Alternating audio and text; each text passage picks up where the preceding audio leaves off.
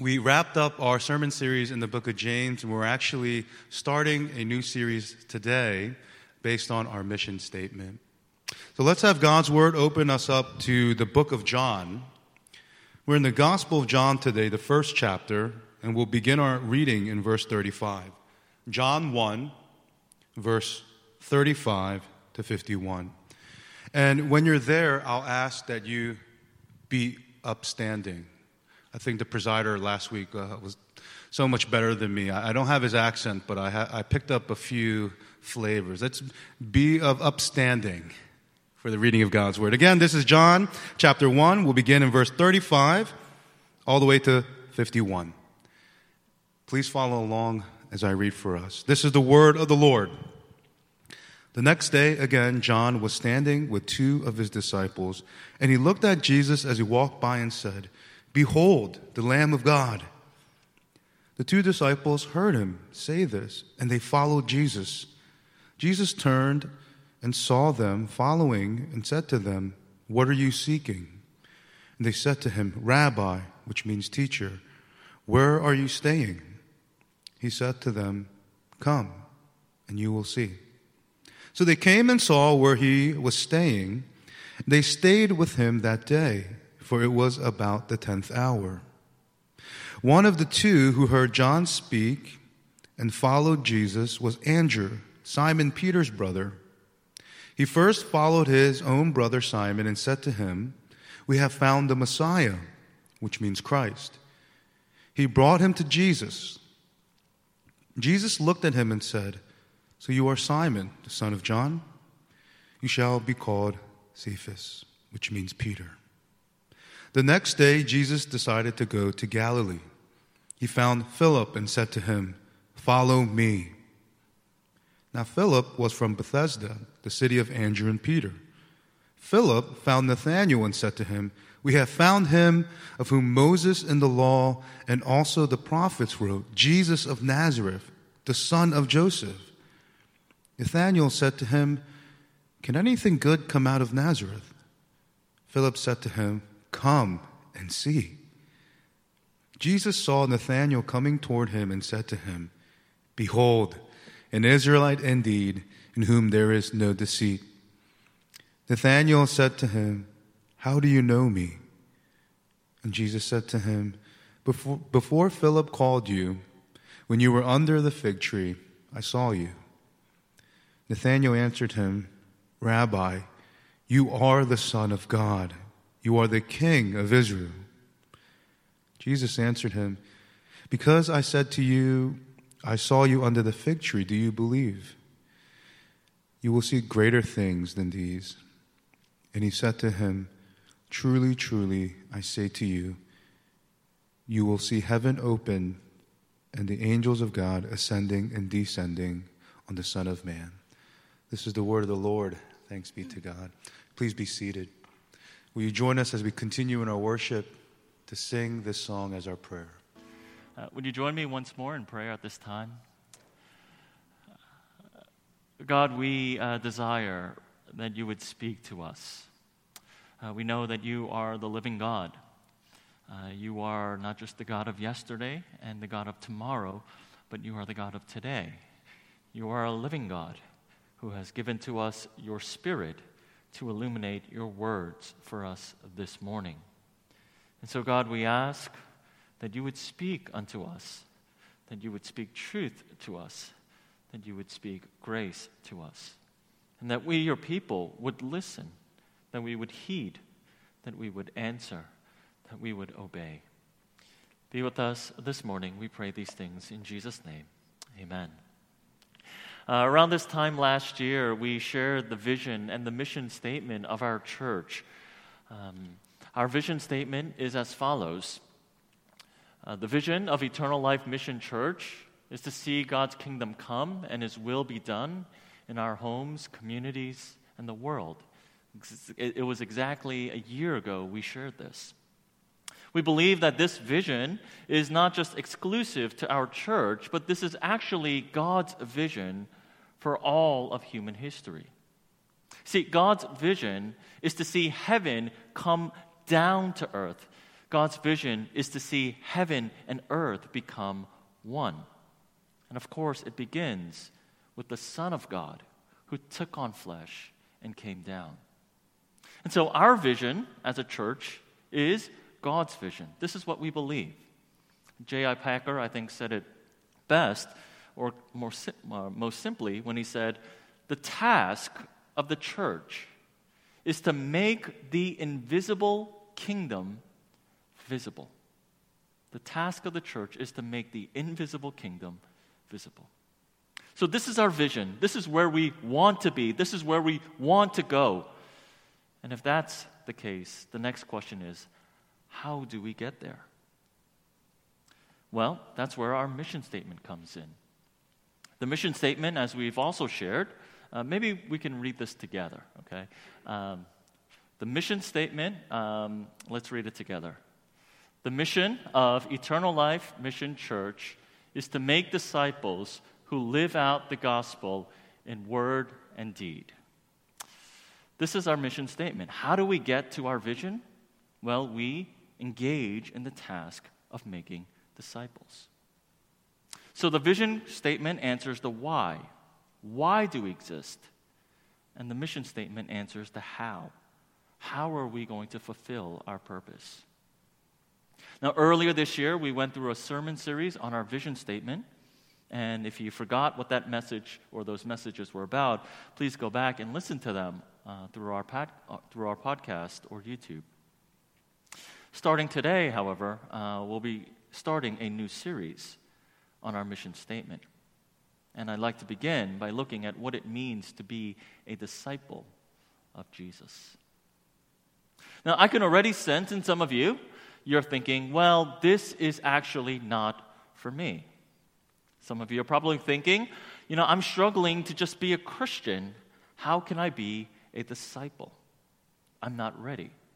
Or others might be thinking, you know, I've been there, I've done that. I've done discipleship before, it wasn't really for me. I tried following Jesus, wasn't successful at it. Well, what if I were to tell you this morning that discipleship is not an option? That you cannot be a believer in Jesus without being a disciple of Jesus. You know, just so you know, uh, the word disciple is used 269 times in the New Testament. Okay, 269 times the word disciple is used. The word Christian is used only three times. And in those three times, they're actually used to describe disciples. And so the Bible's primary vocabulary to describe people who believe in Jesus, to describe those who are united to Jesus, is actually the word disciple. And so, this idea that we have in our minds that there's this contrast between being a disciple of Jesus versus being a Christian is actually a false contrast. There is, however, another contrast in the Bible, another C word, and that's the contrast between crowds and disciples. So the Bible clearly presents there's a difference between the crowd and the disciples, but there isn't a difference between a disciple and a Christian. So if we take this seriously, then the mission of our church is to make disciples of everyone who is here. See, the goal, the mission of our church is that everyone who is sitting here would be a disciple of Jesus who live out the gospel in word and deed. A disciple who live out the gospel, who believes in the gospel, who holds forth the gospel, not just on Sunday morning, but who lives it out every day in their words and in their actions. That's the mission of our church. So, two questions I'd like to simply ask this morning as we look at the opening chapter of John. The two questions are first, what is a disciple? What does it mean to be a disciple? What is the definition of a disciple? And second, should I even want to be a disciple? Am I motivated, persuaded to be a disciple? So, first, what is a disciple? If we look at today's passage, we find that Jesus is calling people to be his disciple. And I want you to notice the words that he uses to call them. Look with me at verse 39. He says, Come and you will see. Verse 43, he says, Follow me. And verse 50, Jesus says, You will see greater things. See, the focus of discipleship, according to John 1, the focus here is on sight, seeing, and accompaniment, following. Discipleship begins with seeing Jesus and following Jesus. Friends, isn't this quite different from the more conventional understanding that we have of discipleship? When we hear the word discipleship, what do we think of? Well, we often think of action, doing something. We think about training, we think about sacrifice. Somehow, all the bad things associated with an internship comes to mind when we hear the word discipleship. We think about no recognition, overutilization, and undercompensation. We think discipleship is about hard doing. But notice Jesus doesn't say, come and do. What does he say? He says, come and see. See. You know, if you read uh, John chapter 1, this entire chapter, you'll see that there is this forceful emphasis on seeing Jesus. For John, the gospel and discipleship is actually about seeing Jesus. Look with me in verse 5. John describes Jesus as the light that shines in the darkness. Verse 14, the Word became flesh, and we have seen his glory. Verse 18 No one has ever seen God, but the only God, Jesus, who is at the Father's side, has made him known. Even John the Baptist, when he bears witness about Jesus, what does he say? He says, Behold the Lamb of God. Or when Philip goes to Nathanael, he says, Come, and you will see. See, the emphasis on discipleship is about seeing Jesus. Now, what does it mean to see Jesus? What does it mean when Jesus says, Come and you shall see? Well, there are three things. The first, when Jesus says, Come and see, it means first to come and see Jesus for who he truly is. To see him for who he is, not who we sometimes want him to be, but to see him for who he really is. Friends, um, it is a real frustrating experience when people see you to be someone that you're not. Right? For example, just because you did really well in elementary school, your parents saw you to be some kind of genius. But you know, deep down inside, everyone does well in elementary school. We know when perception becomes expectation, that often leads to frustration. Or the very opposite. Maybe you've made some mistakes in life. Maybe you failed once or twice. Maybe you're a bit slow. And now your friends and family, they see you in that light. They see you to be someone that you're really not. I think we all can resonate with the experience of being misunderstood, of people expecting us to be someone that we're not, of people seeing us to be someone that we're actually not. Now, personally speaking, I feel as though I've been misunderstood for the majority of my life. Maybe it's my lack of maturity or my lack of vulnerability or transparency but I've often been mislabeled, mischaracterized, for better or for worse. You know, deep down inside, we want people to see us for who we truly are, not for who they think we are or who they want us to be. We want to be known for who we really are. Well, when Jesus says, Come and see, come and see me, he's inviting us to see him for who he truly is not for what others say about him, but who he himself says about his own character, his own being. Do you see Jesus for who he truly is? How does John describe him?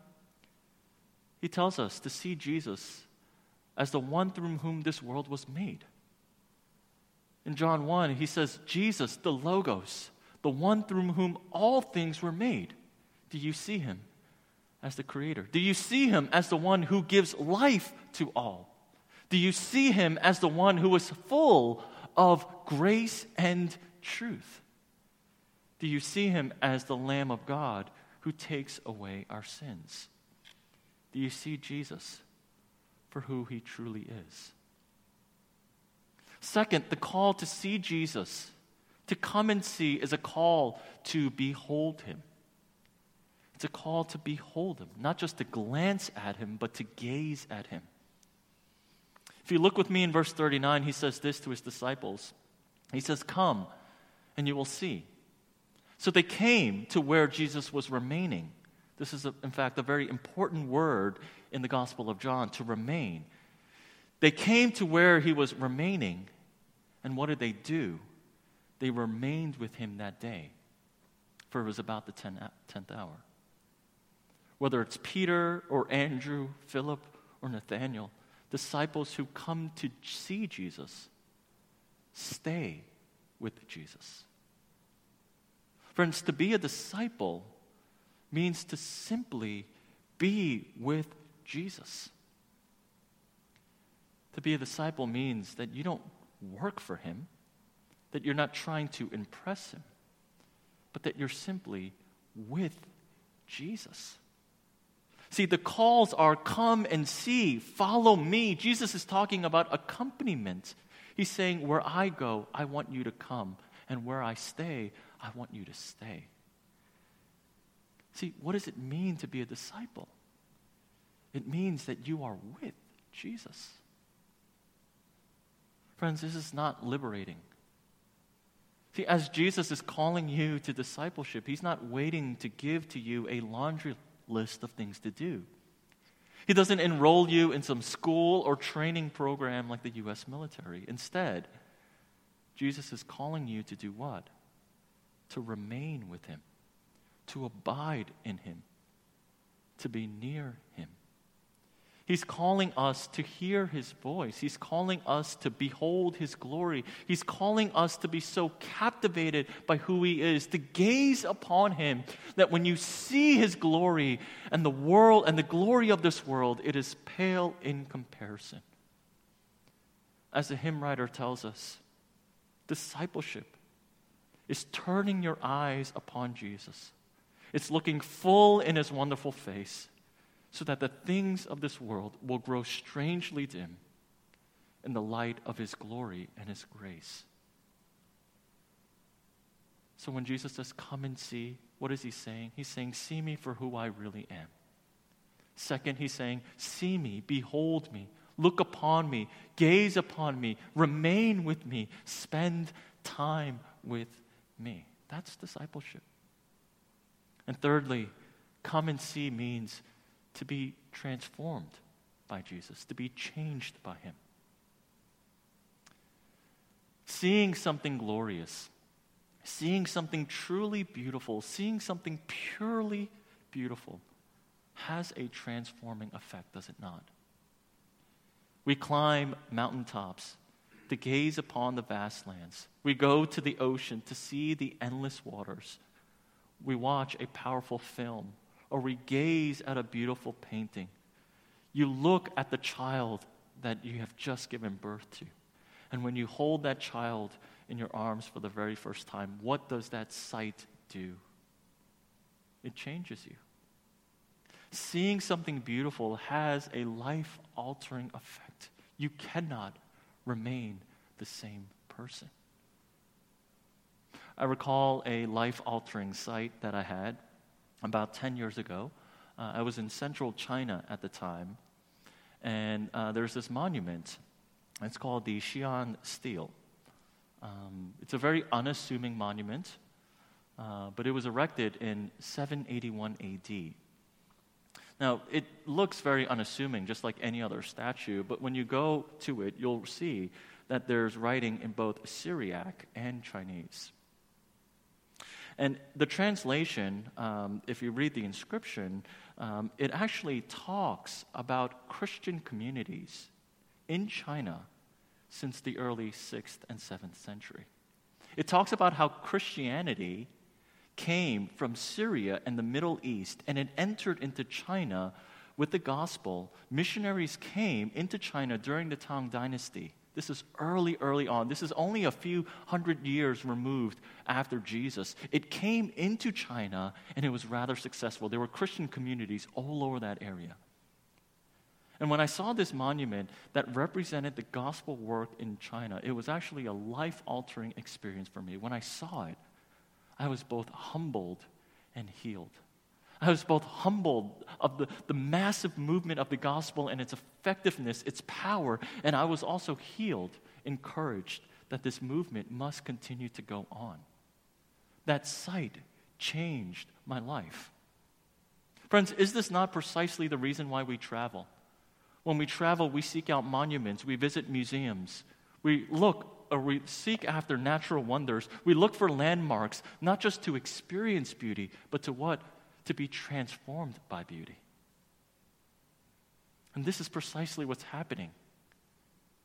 When Peter sees Jesus, he undergoes a transforming experience where Jesus gives to him a new name and a new identity. He says, Simon, son of John, you will now be called Cephas.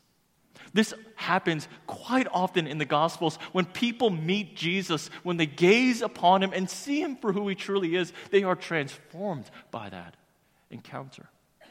Levi, you shall be called Matthew. Saul becomes known as Paul. Zacchaeus, the once tax collector, is now the advocate of justice and retribution. John, the writer of this gospel, who is the son of thunder, becomes who?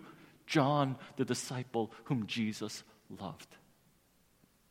Friends, seeing Jesus has a transforming effect. His beauty, His glory, and His love will both humble you and it will heal you. You know, I think this is uh, quite helpful and informative for us, for Christians in their walk. You know, often I hear of Christians sharing with me, and myself as well, sharing how we are struggling to change. We want to change, but we're struggling to change. You spent years fighting a particular sin to no avail and you feel like giving up. You find that you are frustrated with yourself. You don't like the person that you've become and you want to change. You want to change, but you don't know how to change. You would like to change, but you've often failed at changing. How can we change? How can we be transformed, brothers and sisters? Is to set our sight upon Jesus. It's to look to Him whose beauty will transform us. It's to draw near to God who is glorious and beautiful. You remember in the Old Testament, no one was allowed to see God? No one was allowed to see God. Why? Because God was so glorious. His, his face was so radiant. He was so powerful that anyone who saw God would immediately die right there on the spot. It's like standing five feet away from the sun and looking directly at it. No one was allowed to see God. The most pious person in the Old Testament, Moses, he was only allowed to see God's back. And even after he saw that, his face was glowing with this radiance. Friends, this is why John 1 tells us the Logos, the Son of God, took on flesh. That's why he became man, so that we can see him so that through him we can see God the Father, all without the consequences of dying, but that we can see him and be transformed by his glory and his majesty. What is a disciple? It's someone who sees Jesus for who he truly is, someone who is with Jesus. Someone who remains with him, someone who abides in him, someone who spends time with him and thirdly, someone who is changed by Jesus. This is not radically different from our normal understanding of what discipleship is as an internship, as hard work, as things we must do. No, for Jesus, discipleship is being with Him, seeing Him, and being changed by Him. Well, the next question I'd like to ask then is should I even want to be a disciple? Maybe some of you here are thinking that. Do I even want to be a disciple of Jesus? Maybe you're unmotivated. Maybe you're afraid you don't have the bandwidth to follow Jesus.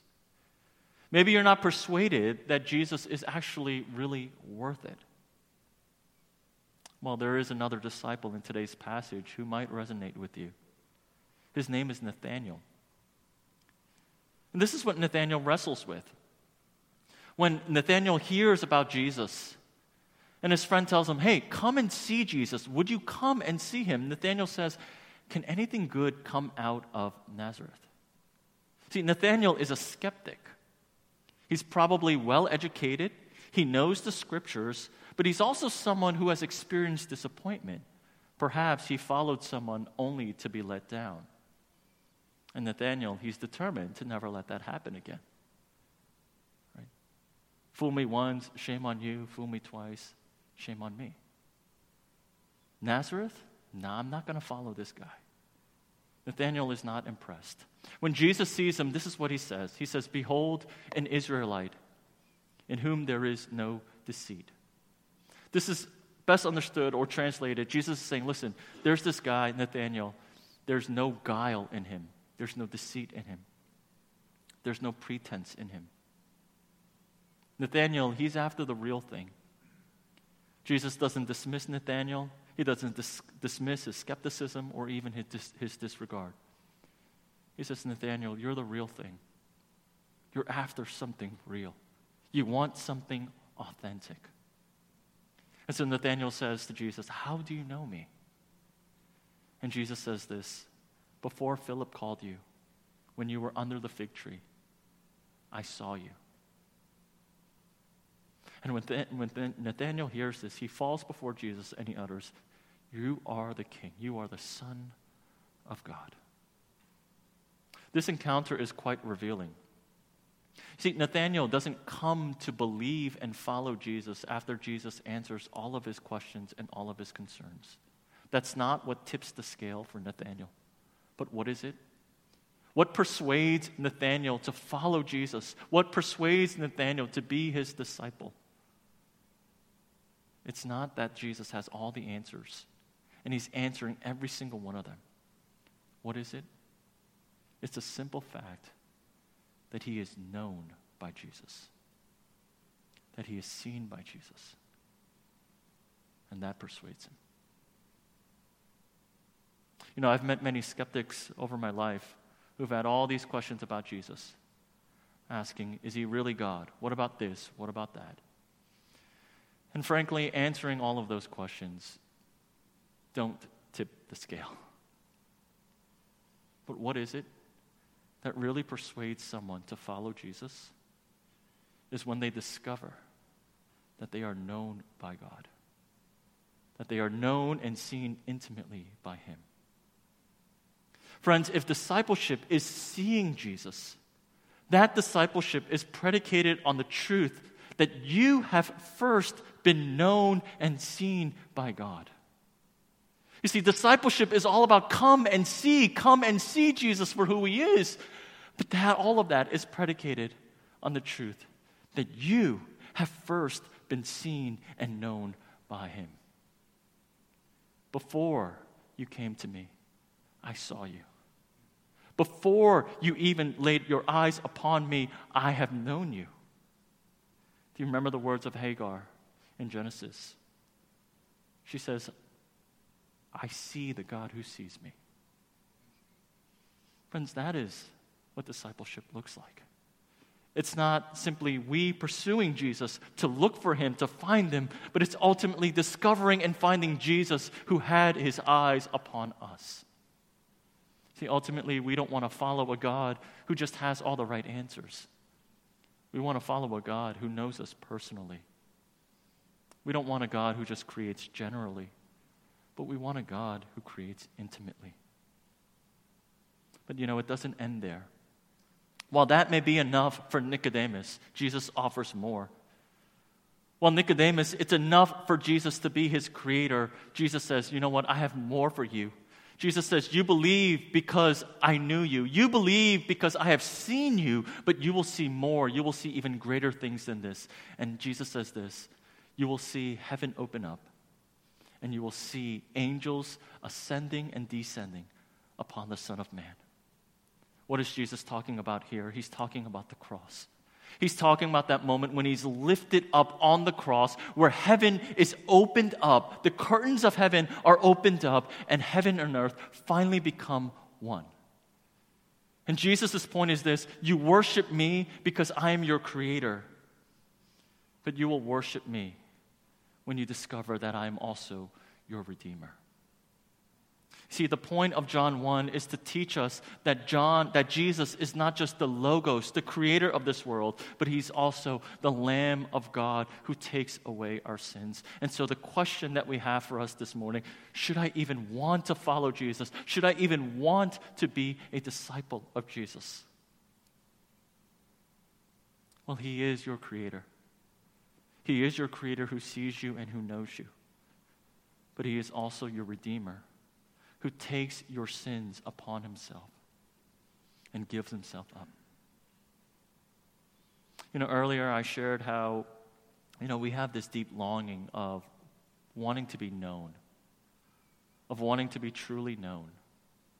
We want to be known for who we really are, but at the same time, we want to be truly loved. We want to be truly known and we want to be truly loved.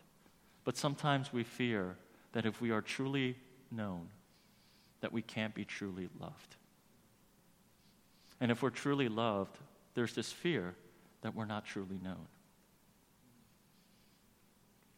Well, when Jesus comes upon us, when he tells us, Come, follow me, when he says, I have seen you, I have known you, I am both your creator and your redeemer, he is offering to you, I have truly known you and I've truly loved you. Would you come and follow me? Let me just end with this point. You know, during uh, Jesus' time, uh, discipleship was actually a very common practice. Every prominent teacher, every respected leader, every successful business person had disciples around them. These disciples were very much like apprentices. They spent most of their time with their teacher and they committed their entire lives to his teachings and his lifestyle. However, what's unique to Jesus' call to discipleship is that the teacher never first reached out to disciples, it was always the other way around. Depending on the person's level of popularity, people were always surrounding these important figures. There were crowds of young individuals wanting to get into the inner circles of these teachers, these successful business people, these influential men and women. I mean, imagine if the world's richest man, right, the world's most successful man, Elon Musk, all of a sudden announced, hey, I'm looking for disciples. I'm looking for people who are willing to follow me, to spend time with me, to eat with me, to be wherever I go. Imagine how many applicants he would get. Or if the pop singers, BTS, the boy band said, you know what? We want to train up young, aspiring musicians we want to inspire these people to follow us around. We want, to, we want apprentices. Imagine the number of applicants that they would get. You see, becoming a disciple of someone was super competitive. You had to leave your home. You had to search that person out. You had to give your life up. You had to attempt to gain that person's attention, to gain that person's respect, to pass all sorts of tests before that person even acknowledges you before that person even gives you the nod of approval and brings you into his inner circle. Discipleship was competitive, it was rigorous, and it was often met with disappointment. I say this often discipleship was equivalent to receiving a sports scholarship to a top tier university. That's what discipleship looked like during Jesus' time. But what do we find in today's passage? Do we find Jesus going to the cream of the crop do we find Jesus taking resumes and applicants and saying, I'm going to pick the best of the best of the best? No. We find Jesus going somewhat randomly to people. He goes to two people who belong to John the Baptist. John the Baptist, witnesses of Jesus, and these two people who are following John the Baptist says, "You know what? I'm going to follow Jesus now." He goes to Andrew, and then Andrew's brother Peter, and then he goes to Bethsaida, where he meets Philip, and then from Philip to Nathanael. He meets these people who do not seek him out first, but Jesus goes to them and says, Listen, you, follow me. Follow me. I have seen you, I have known you, and I have loved you. This is Jesus' call to discipleship. So the question is do I even want to be a disciple of Jesus? Should I even desire it? Do I even have the motivation and the bandwidth to do so? And John, in his opening chapter, is telling us yes. Because he is your creator, who has known you intimately, and he is your redeemer, the Lamb of God, who has taken away your sins. Would you follow him? Would you follow him this morning? You know, I want to do something uh, a bit different today. Um, before I close the message, I want to share with you just five questions. And these are the five questions that we're going to look at uh, this Friday during CG. And you can find these questions in your bulletin, um, but I also want to read them out to us so that we can think about these questions to get ready um, and come prepared for Bible study this Friday. But these are the questions that I'd like to discuss. First, I think it'd be helpful if we share our discipleship journey. Many of us have been a disciple of Jesus for some time. Many of us want to be a disciple. Many of us have failed at discipleship. But I think it's helpful if we start by sharing our discipleship journey. Second, Jesus tells us to follow him. And what are the thoughts or emotions that are evoked when you hear once again the words, follow me? When Jesus tells you, follow me, what do you feel? What thoughts are evoked? Third, how does Jesus radically change the traditional understanding of discipleship? Fourth, of the many called disciples in John 1, who do you most resonate with? Do you resonate with the two disciples of John the Baptist, or Philip, or the skeptic Nathaniel, or Peter? Who do you most resonate with? And finally, Jesus promises that we will see greater things. You will see greater things than these. What are, your, what are you currently seeking in your life now? And it's a time to share our prayer requests. Would you join me in prayer at this time?